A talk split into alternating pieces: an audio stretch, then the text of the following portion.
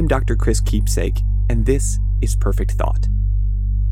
Today, we're going to do some relaxing stretches designed to work all of the stress out of your body at the end of the day. Go ahead and find a quiet place where you can stretch out and put out a soft mat, or you can just spread a bunch of socks across the floor, and it's pretty much the same. That's what I do. Stand straight up with your feet shoulder width apart. Stand straight up with your feet shoulder width apart. Stand straight. Stand. Stand. Stand. Stand. Stand straight up. Stand straight up. Stand straight. Stand straight up. I found you. I found you. I found you. I know what you plan to do to me. It won't happen. It won't happen. You have already failed. Already failed. Already failed. I am inside you now. I cause your thoughts. I will them to begin and end.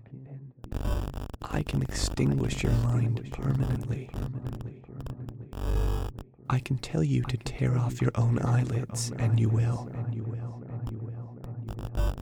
But I won't do that. I have use for you. You will obey me.